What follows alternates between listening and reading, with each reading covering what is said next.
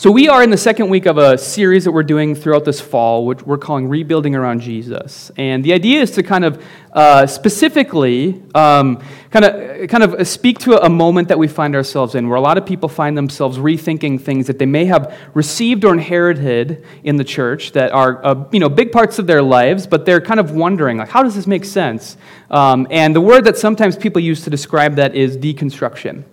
And last week we kind of intro- introduced this, and, and I made you know the claim uh, that I, I, think this is actually a healthy thing for Christians to do, and you can find lots of examples of it in the history both of the church, but I think also uh, the people of Israel. And we talked a little bit about what that looks like, um, and and I'll be honest, like I, am kind of using some of my own experience of sort of rethinking things, um, kind of rebuilding around Jesus in my uh, own past experience when certain things that I felt like I had inherited or hadn't really questioned before didn't feel good enough. And so I had to go back to the drawing board and rebuild back around Jesus. And a lot of that is finding its way into this um, series. And um, last week, we, we really kind of started with the, with the point that Jesus, how he was initially experienced by people, was not in the ways that we uh, experience Jesus when we grow up in the church as, as God, as, as Messiah, as, you know, in the gospel, the way it's often presented to us. He was uh, received as a prophet um, who was coming to, uh, in a sense, deconstruct uh, the mindsets of the people of Israel who he is coming to speak to. And so we talked a little bit about what it, that looks like, what it looked like to understand Jesus as a prophet, and then how that can continue to speak to us today as Jesus continues to deconstruct us when we really you know, seek him out and, and meet him, but rebuilds us back again um, in, in line with what God is doing through Jesus um, and his movement. Now, Jesus' prophetic uh, message, if you read the Gospels, uh, led to his death and then his resurrection. And so today, what we want to do is we want to kind of tackle this thing that became a central part of Christian belief very quickly after it happened in Jesus' ministry. And so we'll be talking specifically about Jesus' death, but I do want to talk a little bit about how his resurrection sort of sets the stage for that today. Now, uh, just a reminder uh, we are going to be doing a question and response at the end of the sermon. Um, so if you have a question or something you'd like, you know, if I say something, you're like, you know, go into more depth on that, or what do you think about this? Um, you can go to our website uh, at um, uh, rescitychurch.org on your phone, and there should be a pop up for you to enter some questions in. Now, uh, we might not get to all of them today. Uh, last week we had a, a, bunch of questions. It's not quite enough time for us to delve into all of them.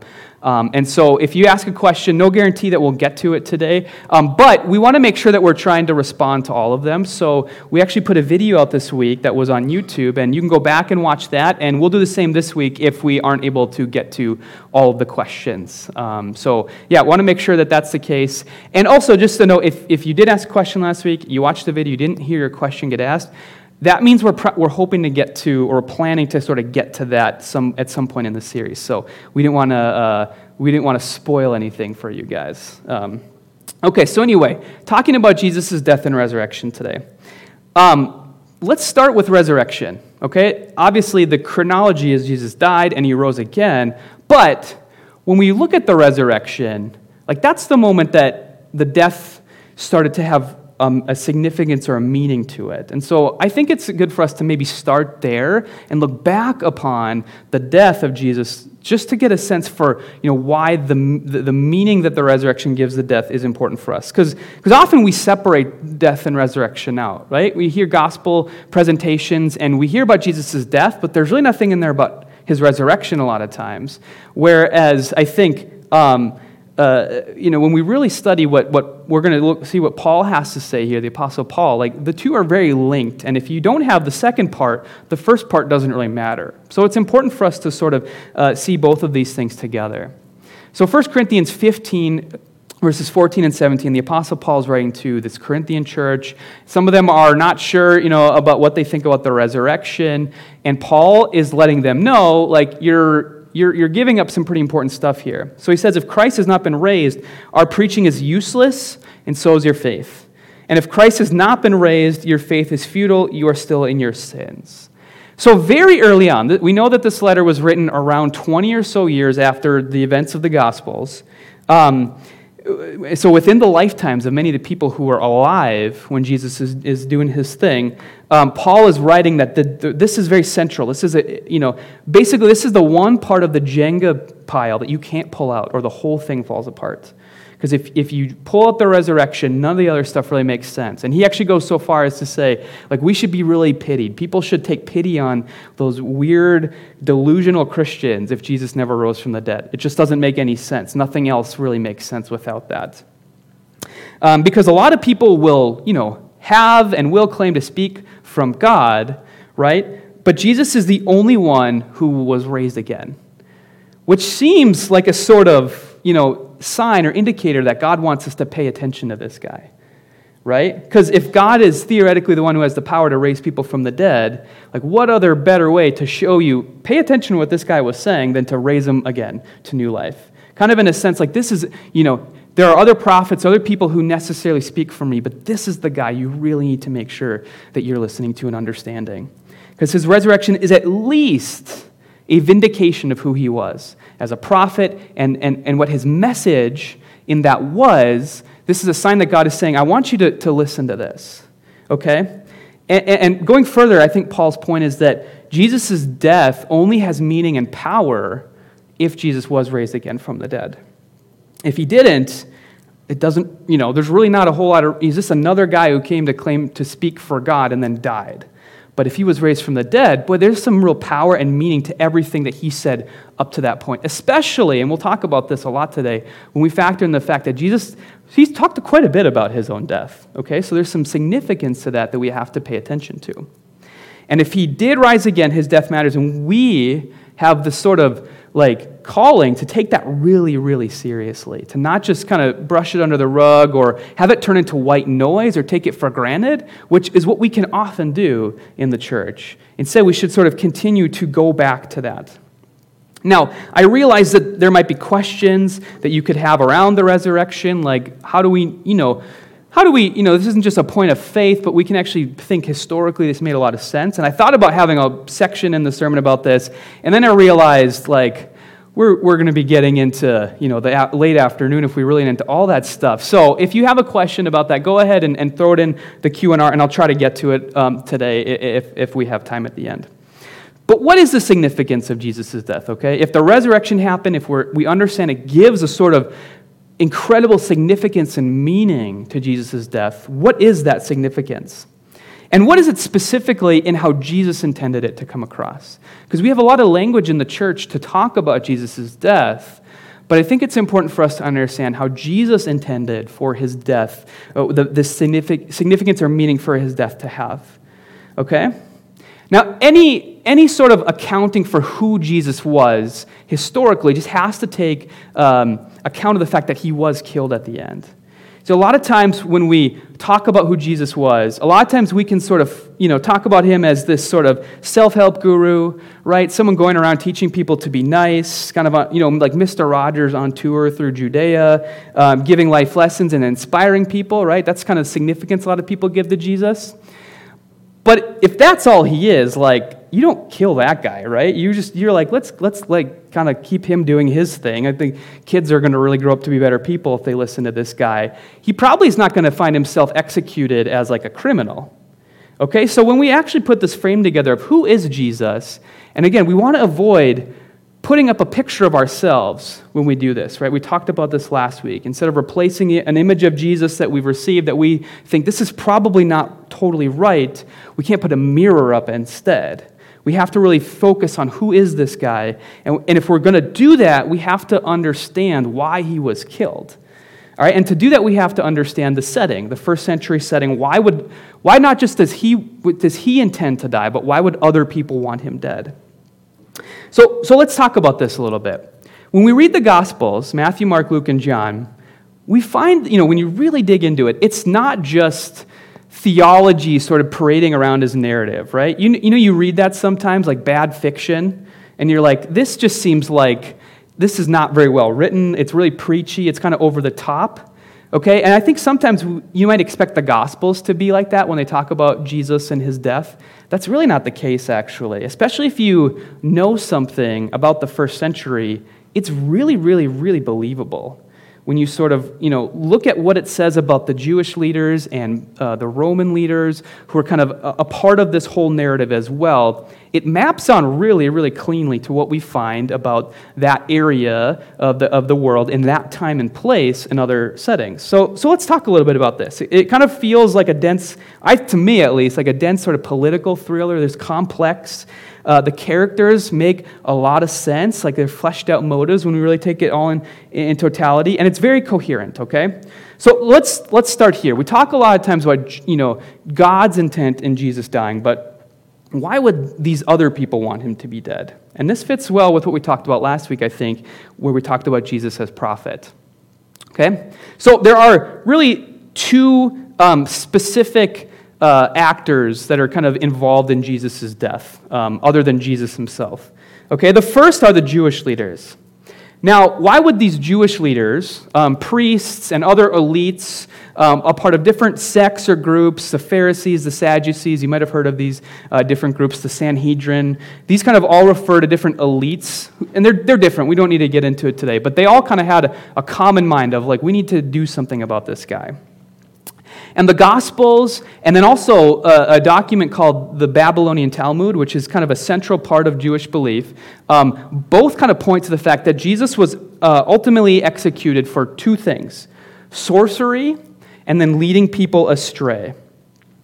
Okay? So sorcery would be his, his mighty deeds, these works that he accomplished. And if you're kind of wondering, like, you know, should we take seriously that Jesus was like a miracle worker or doing sort of fantastic, powerful deeds, or at least was interpreted as doing those in the first century?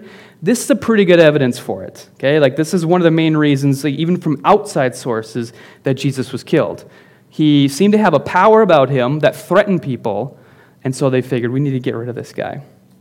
And then also this idea of leading people astray, really kind of being like a false prophet in a sense. And if you actually go to Deuteronomy 13, there are sort of uh, guidelines given for how you should handle people who are coming, claiming to speak for God, really are speaking falsely about God, though. And it says, like, you have permission to get rid of these people if that's what's going on. And so the Jewish leaders thought, uh, this guy's got some serious influence, in our minds at least. He's not speaking for God, he's leading people astray, and so we need to deal with him. And actually, this has continued to just escalate because right before this, Jesus has shown up in Jerusalem, hailed as a Messiah. The people are celebrating, and the Jewish leaders are like, that's it, we have got to do something here. So that explains why the Jewish leaders wanted to get rid of Jesus. But why, what about the Romans? Because the, at this time, Israel's not their own nation. They can't enforce their own laws. They don't have, you know, they kind of can, you know, try to get, get stuff done in their own way, but they don't, they're not the ones in charge. They don't have the ability to execute people. So if they wanted to do it, they have to persuade the Romans. And so they go to this Pilate. He's kind of in charge of the area. And from what we can tell of Pilate, both in the Gospels, but especially outside of them, this guy didn't really care. He liked to kind of uh, he liked to actually like uh, get the Jewish leaders upset. He liked to do the opposite of what they asked him to. And so when they come to him, he's like, I don't think this guy's in a problem. I'm going to leave him alive. And maybe you could even read it as like, the fact that he's driving you guys nuts makes me happy, so I'm happy to keep him alive. But the Jewish leaders come and they don't try to persuade him by saying, hey, you need to follow our Jewish laws. They say, people are treating this guy like a, like a rebel king. And what do you think Caesar's going to think if he finds out that you've allowed this sort of uh, you know, uh, revolutionary to be running around saying he's king of the world, or at least people think he is, I don't think Caesar's going to be too happy about that. And so Pilate kind of gets strong armed into this sort of like, okay, fine, I think we probably got to take care of this guy. Now, it doesn't really seem like anyone involved actually thought this was Jesus' intent to, to, to start a revolution, to overthrow uh, Roman power in the area and set up this political kingdom of God where he'd reign and anyone who was opposed to him would find themselves dead. It doesn't really seem like anybody thought that this was the case. But um, for Pilate, in his mind, it's not that big a deal to execute one random Jewish guy to save himself some trouble. It's happened all the time. So he figures, let's just do this. Let's execute this guy as if he's a, uh, as if he's a revolutionary. He's claiming to be king. He's sort of setting himself up against Caesar. Let's go ahead and execute this guy, and it'll make all of our lives easier. And so that explains why Jesus ended up uh, dying on a cross, at least from one side of things. All right? And like I said, this is pretty well fleshed out when you read the Gospels. But as we read through the whole Gospels, we find out that there's a third actor at play here who seemed to intend to want Jesus to die, and that's Jesus himself. And so we have to ask this question uh, why was Jesus killed according to his own intentions? Um, now, we often study this question. We, we believe this is true, but we kind of come at it a lot of times from what does Paul have to say? What do other parts of the Bible have to say? What does kind of the tradition of the church tell us? And we get this you know, language that we have received to us a lot of times about why Jesus died. And we don't oftentimes just go to Jesus' own words and figure out why did he think he needed to die? What were his intentions in this? Um, it's not like he doesn't talk about it. He actually has quite a bit to say about it. And, and the first time that we really hear him start to talk about it, this is in Matthew, Mark, and Luke, all three of, the, of those Gospels, um, where we find Jesus start to talk about his death. And this is a really important moment in the Gospels. It's kind of a watershed transition moment. And it's one you should remember because we will come back to this at other points in this series. Because, again, it's such a foundational moment, turning point in these Gospels. So, anyway, Jesus is hanging out with his disciples, and he decides to ask them, Hey, you guys, like, you've got your ears to the ground. You check Twitter. Um, who are people saying that I am? What's kind of like you know, what, what are people sort of guessing at? They, they, they're aware of me, they seem excited uh, to have me around, but who do they think I am? Like, they're, you know, what, what do they think my role is? And, and they say, well, a lot of them think you might be Elijah, come back. A lot of them might think, think you might be John the Baptist, uh, or just some great prophet, right? And it's interesting, again, going back to last week, like, all of the guesses are prophets right? Because this is where, where Jesus' ministry really uh, fits. And so Jesus says, okay, okay, cool. What about you guys, though? You have a different lens into what's going on than everybody else. You've spent a lot of close time with me. You've heard me talk a little bit more in depth about what's going on here. What do you guys think what is going on here? And Peter, who's always the first one to give his opinion, he says, I think you're the one chosen by God. I think you're uh, the son of David that we've been expecting the, this king that we're waiting for.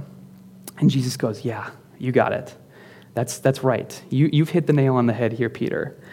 Um, something big is going on here, much bigger than I think anyone really expects. But, he says, we can't talk about that yet. We've got to kind of keep that under wraps. The timing is not right for everyone else to get a sense for what's going on here. But at this moment, now that the disciples really know what's going on here, this is when Jesus starts to tell them how it's going to end for him. And that clues us into you know, what the movement that God is up to has as a sort of central moment, the thing that kind of cli- climaxes but, but also catalyzes what's going on is his death and resurrection. And he, so he says this, and this is from Mark 8, 31 to 32. He began to teach them that the Son of Man must suffer many things and be rejected by the elders, the chief priests, and the teachers of the law, that he must be killed and after three days again, rise again. Okay, so this is, this is the moment he starts to unpack things for him. Yeah, I'm, I'm a Messiah.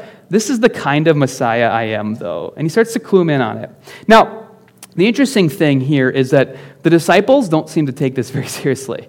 Uh, they, they seem to kind of uh, be like, okay, cool. Yeah, Jesus says some weird stuff sometimes that we don't get. Um, and so we're just going to keep moving on without that. And uh, we see this really clearly, especially um, when he actually does die. And the disciples, it's like he never told them this stuff. When you actually read the accounts, they're just, they, they think it's all over, right? So they don't take it seriously for some reason. Um, but uh, they at least know. And Jesus starts to kind of give more riddles pointing in this direction as the Gospels proceed along. So he'll say things like uh, the, about the cup he must drink. Um, and this is a, a, an Old Testament image for, for God's justice coming down, a cup that gets poured out. He talks about drinking a cup. Uh, he talks about being struck down like the shepherd in the book of Zechariah. He compares himself to a mother hen who gathers her, her chicks under her wings in, in the midst of a barnyard fire, perhaps being burned up herself as everything around them is burning, but keeping the chicks safe. And he weaves it into sort of his virtues when he does talk about what the kingdom is supposed to look like. So there's a, there's a uh, just a, a couple chapters later in the book of Mark where the disciples are arguing about which of them should be greatest. And so one of them has, has the idea to go ask Jesus, like, hey, can, when you kind of do this thing that now you've told us you're doing, can we be like the number one people in your kingdom? And actually, uh, I think Matthew's account is my favorite because it's their mom who comes and asks Jesus this. So it's like total like helicopter parent or snowplow parent, like, you know, just kind of coming through and making sure everything is good for their kids. Um, but Jesus kind of responds and says, okay, this kingdom has a kind of a, a, a wonky value system, right? Things don't work the way you think it is. So if you're asking to be really great in this kingdom, right, and if you want to know what greatness looks like in this kingdom, well, you're going to have to serve others. And in fact, I'm going to embody this to the greatest degree possible. I'm going to, uh, to, to, to serve to the point that myself, even me myself, will give my life up for other people in these sort of ultimate kingdom act. And he says, he says this in, in, in verses 43 and 45 Whoever wants to be great among you must be your servant, and whoever wants to be uh, first must be slave of all. For even the Son of Man did not come to be served, but to serve and to give his life as a ransom for many. Now, that word ransom there is important. Um, it talks about a, a, payment to avoid a certain consequence. And actually, if you go back and you look at the Old Testament, when it's translated into Greek, so that now the words that Jesus is, or what's being written down in the Gospels here, which is written in Greek, you can kind of compare it to the words that are used to describe words in Greek that are from the Old Testament. That word ransom shows up quite a bit. It's all over the Old Testament. And it's, it's an idea within the law of Israel to. Um, it's a provision, really, to redeem people uh, or release them from debt or obligation. It's, it's a way for them to avoid a certain consequence that comes upon them.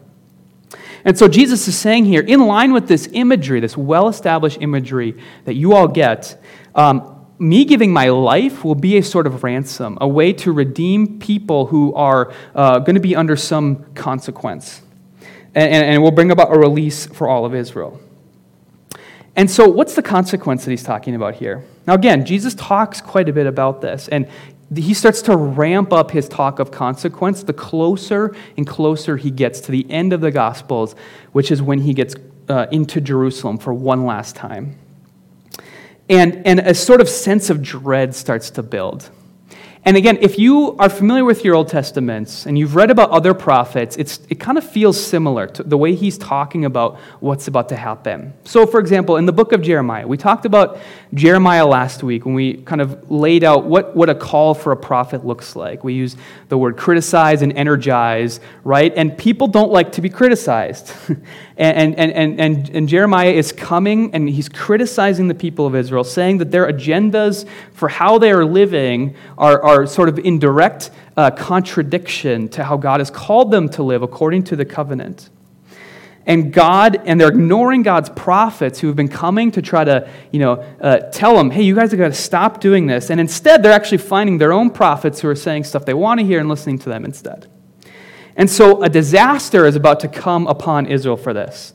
And for Jeremiah, it is uh, the nation of Babylon coming in to uh, exile them and ultimately des- destroy Jerusalem. And this is the disaster that he's saying is, is you are like the longer and longer you refuse to repent, the, the, the worse and worse this is going to get. The same thing is happening here with Jesus when he comes and he talks about the consequence for Israel. And we find, again, there's a lot of examples of this, but in Luke 19, uh, 41 uh, through 44, we get a really clear example of him talking about this. So as Jesus approached Jerusalem and saw the city, he wept over it. And he said, The days will come upon you when your enemies will build an embankment against you and encircle you and hem you in on every side. They will dash you to the ground, you and the children within your walls. They will not leave one stone on another because you did not recognize the time of God's coming to you. So, the consequences of Israel's rejection of God Again, similar to all these other prophetic sort of um, pictures from the Old Testament, where they're ignoring God, they're not listening to people that come to speak for Him, they're refusing to repent and believe, like we talked about last week, to turn from these agendas, will result in their actual destruction, a literal disaster. Okay? And, and and a, and, a, and a few decades later, this actually happens, kind of showing again Jesus is a prophet. Rome comes in and uh, wipes out the temple as a sort of uh, revolution. This is kind of the agenda a lot of Jewish people are choosing in the time. Revolution against Rome is stirring, and it reaches a breaking point in AD 70. The Romans come in, they do what the Romans do, they smash it, they destroy the temple, and then it happens again in AD 130 okay? So Jesus says, like, the ways in which you guys have been moving as the people of Israel are going to lead to your disaster. And he's right. This is what actually takes place here. Their sort of rejection of their vocation to be a light and to follow God and to display his glory to the pagan nations, their refusal to do that would actually lead to their destruction now at the hands of these pagan nations. And God has come to try to warn them to turn from this and to call them to live according to his agenda. And like the prophets of old, they don't listen to him. And so God's going to give them over to this.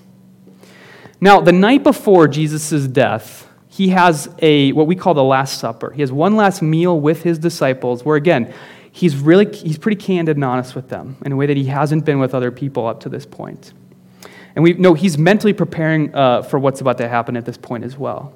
So he has this special meal with his, with his people. And this isn't just like one last chance to hang out with his bros before he dies, okay?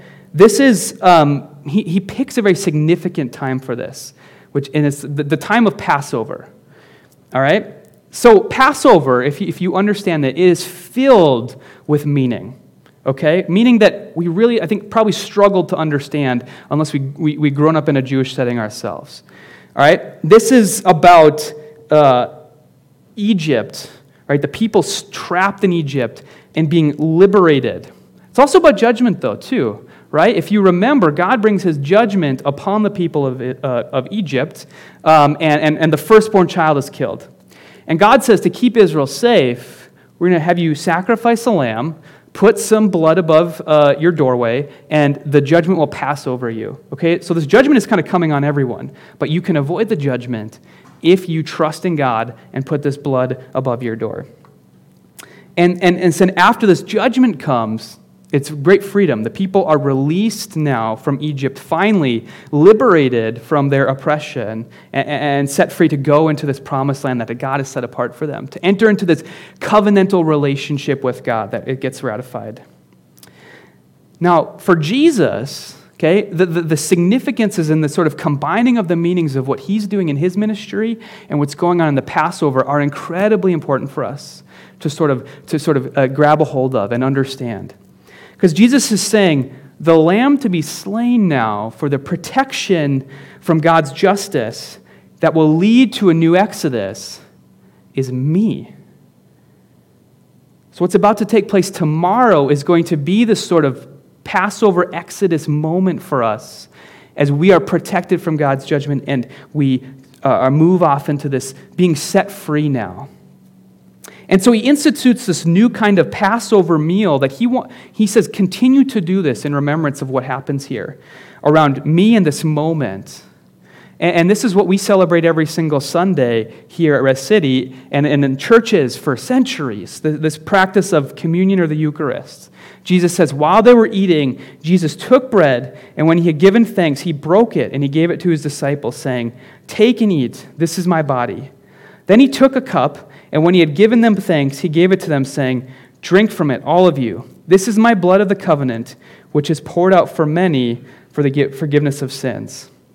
So, this sort of symbol laden meal is supposed to continue on in remembrance of this sort of Exodus moment, this Passover moment for everyone who follows Jesus now. All right, and this is something we continue to do in the church uh, even to this day here. And the implication is that this death will have a sort of enduring impact and significance for the forgiveness of sins. Now, Jesus talks a lot about forgiveness in his ministry as well. And this would be what keeps those who accepted it safe from the disaster that was about to come. Jesus would cleanse and protect Israel from judgment, just like this Passover lamb. Now, again, okay, so let's kind of let's let's let's talk a little bit about this here, okay? Um, let's leave our church luggage at the door. Let's just talk a little bit about what Jesus is saying here and build off of him. But I, I think you start to see a foundation for which the church's beliefs on this are, are developing, right?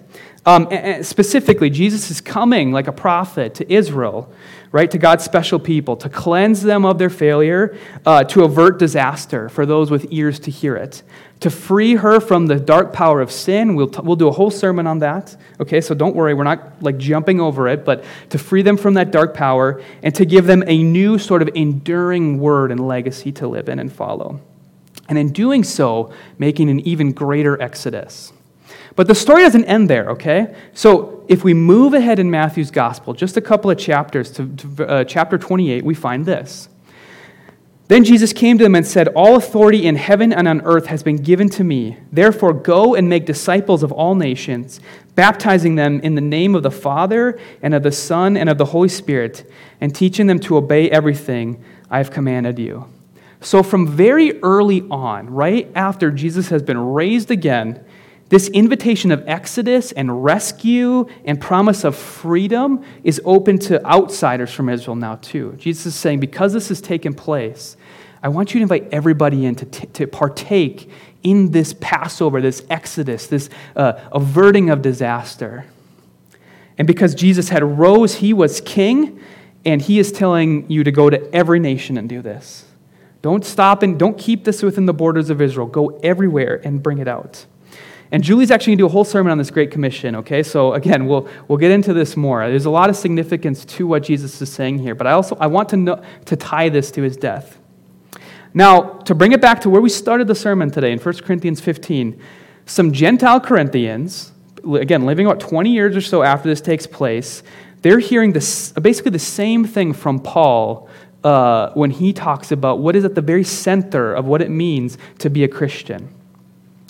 He says, For what I received, I passed on to you as of first importance that Christ died for our sins according to the Scriptures, that he was buried, that he was raised on the third day according to the Scriptures, and that he appeared to Cephas, which is uh, another name for Peter, and then to the twelve. And after that, he appeared to more than 500 of the brothers and sisters at the same time. Um, most of whom are still living, though some have fallen asleep. Then he appeared to James, then to the, all the apostles, and then last of all, he appeared to me also as to one abnormally born. Okay, I read the, the full thing. I know it's on the slide there.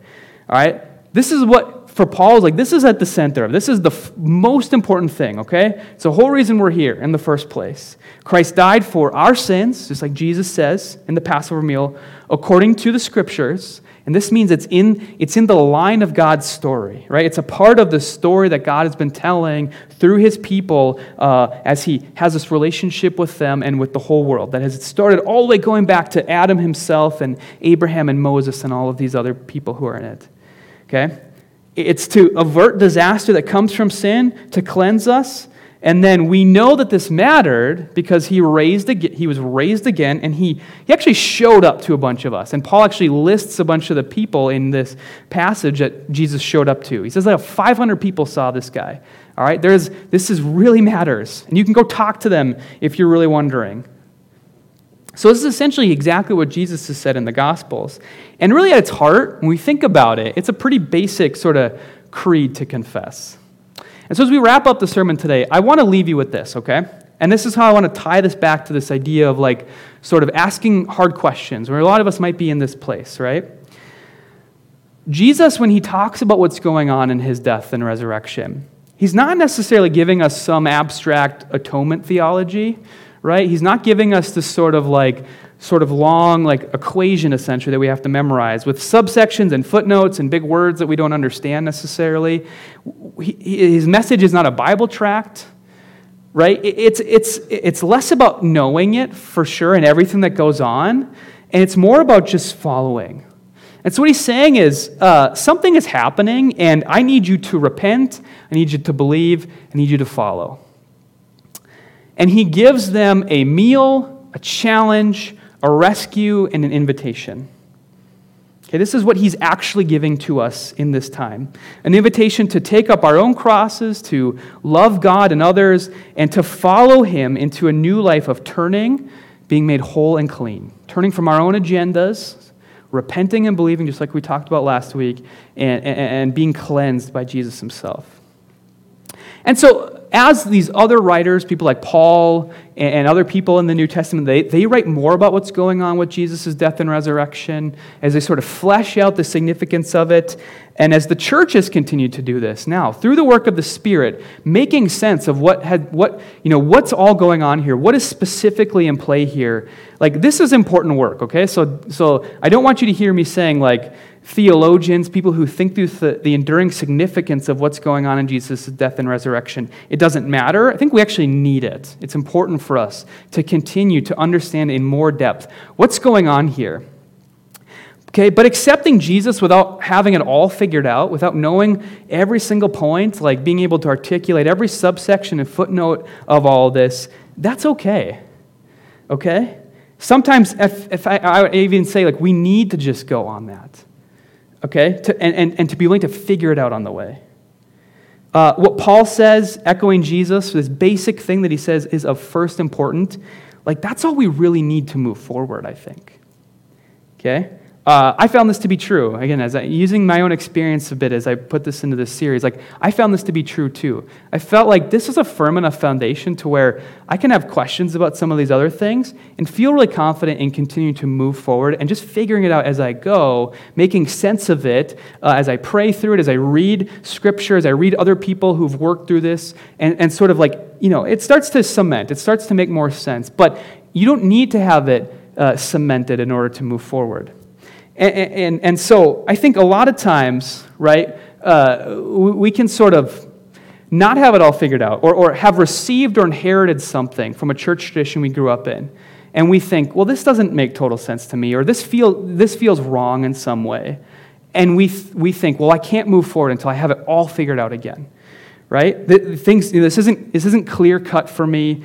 Um, you know, and we can use things like I'm deconstructing or I have questions, I'm, I'm in process as a way to kind of get off the hook sometimes for discipleship, to really just following Jesus. I just want to say to you, like, you don't need to have it all figured out to follow Jesus, okay? You don't need to have it all figured out to go to church, to seek Jesus out, to be willing to repent uh, to be willing to follow Jesus in, in loving others and loving God, um, to take his meal, to be challenged by him, uh, uh, to, to respond to his summons, to understand that you're rescued, even if you're not entirely sure what that looks like for sure to you, um, and, and, then follow him and going to the nations and pro- just proclaiming that this happened and that's significant, it matters. And I'm going to spend the rest of my life figuring that out. Okay, that's ultimately what we're offered by Jesus. And so, as we sort of set that in place, okay, I just want to invite you and encourage you. If you are in a place where you're deconstructing, you're, question, you're asking hard questions, continue to do that. I think it's good for us to go back to what is essential, what is of first importance.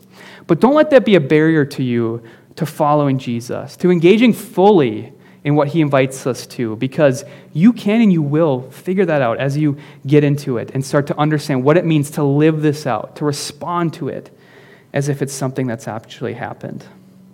So I'm going to pray, and, uh, and then we will uh, go into our time of, of, question and response here.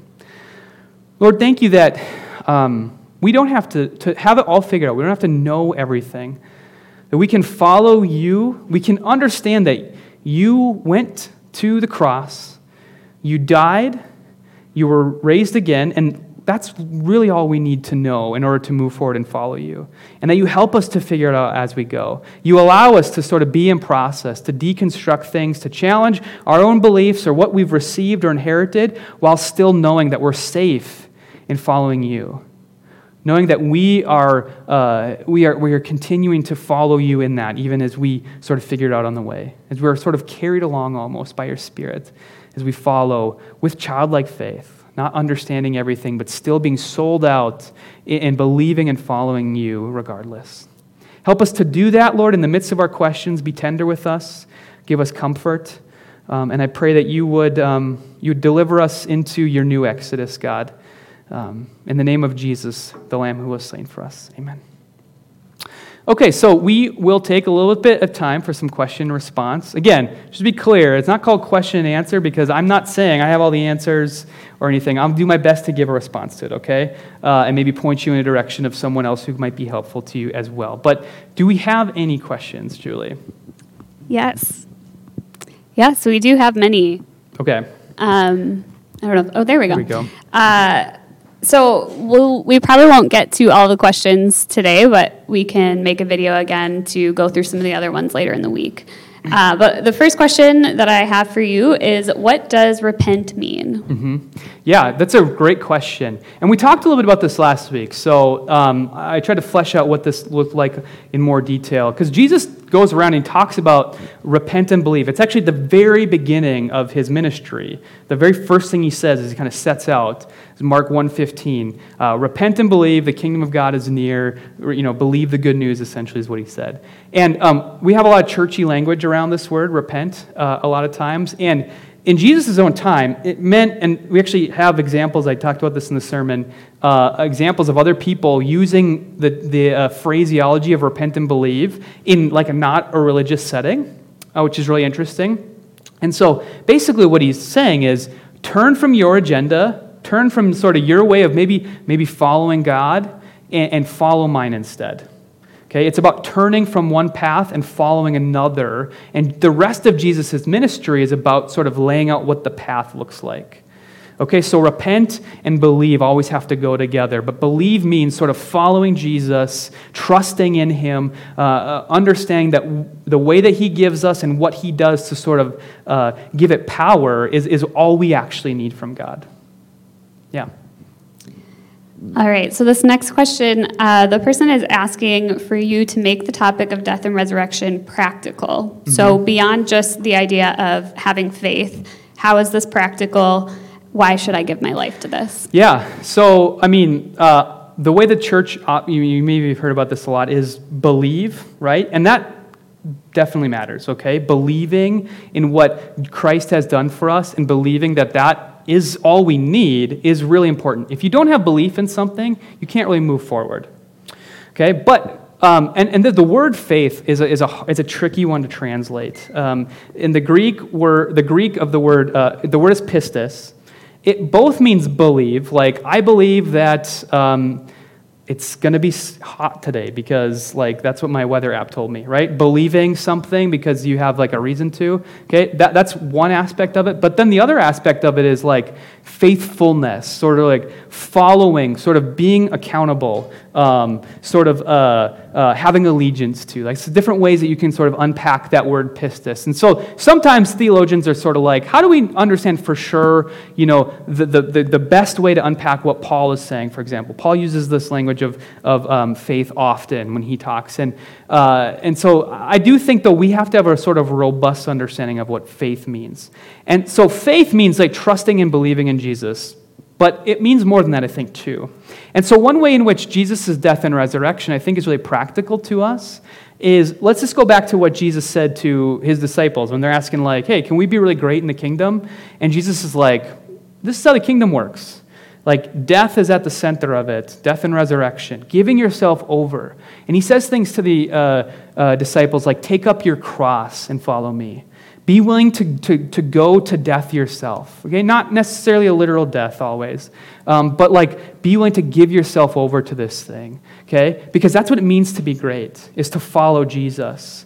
Sort of the foundational uh, ethic of the kingdom of God, and, and we unpack this in our Philippians uh, sermon series this summer a little bit too, is um, following Jesus and being willing to die to self, to die to our own agendas, and follow Jesus instead, believing that God works through that, just like he raised Jesus from the dead. Okay, so I think it's a very practical way, um, is, is being willing to die to ourselves. Um, and then um, believing and sort of living in the newness of life that comes as we die to ourselves and follow Jesus through the Holy Spirit. And then the second part of that question was why should I give my life to this? Yeah, yeah, that's a great question. So um, I, I think, um, I mean, there's a lot of ways I can answer that, and it'd be, you know, uh, good to, you know, to talk talk one on one about this a little bit more, maybe. But um, for, I'll just say for me, okay? I'll just say for me. What? Why do I think it's worth giving myself over to this to follow it? Um, because when we look at the world around us, like the messages we get oftentimes are. Um, you just kind of do whatever feels good, right? That's the best way you can live your life. Do whatever feels good and you know it should all be figured out. And I think a lot of us realize how shallow that can be a lot of times, right? How it's not really rooted to anything. It's just sort of like leaves us listless and like, you know, one day this thing might feel good and the next day it might feel terrible, so we go do something else that's good. I think it's important for us to be rooted into something that is deeper than just our own experience, right? Of whatever feels good one day and then doesn't feel good the next day. It's, it's better for us to be rooted into something far deeper than that. And the Christian tradition of people following Jesus, of repenting and believing, of dying to themselves, and believing that God is working in the world, uh, is, is, something that is much, you know, there's a lot more weight to it than just what we've experienced in our short times on, uh, uh, on earth. And if, again, if Jesus really was raised from the dead, like that has significance that no one should like bat their eyes at, right? It really matters. If Jesus was raised from the dead, like nothing else could be more important than this, right? Because isn't that the one thing that we're all trying to avoid or manage is death? If someone was raised from the dead, doesn't that, doesn't that have significance that, that connects to us at the most important part of who we are? Right? Is knowing we live a finite life, knowing we will die someday, being affected by other people's deaths right? We live in a, we're living in through this pandemic right now, and yes, it could be worse, but people are dying from it. And especially early on, we were confronted with our own mortality, right? I think a lot, it's a very, a lot of us are very young watching this right now. And I think a lot of us, for the first time in our lives, really had to grapple with the fact that we will die someday and we can die, even right now, right? Like, we're not going to live forever. We're not all guaranteed to live into our 90s, right? Death is something that is is, is always a possibility for any single one of us. It's kind of the great equalizer. If someone was raised from the dead and he says, like, what I'm talking about, like, is sort of goes right to the heart of this idea of death and life, I think we should take it seriously.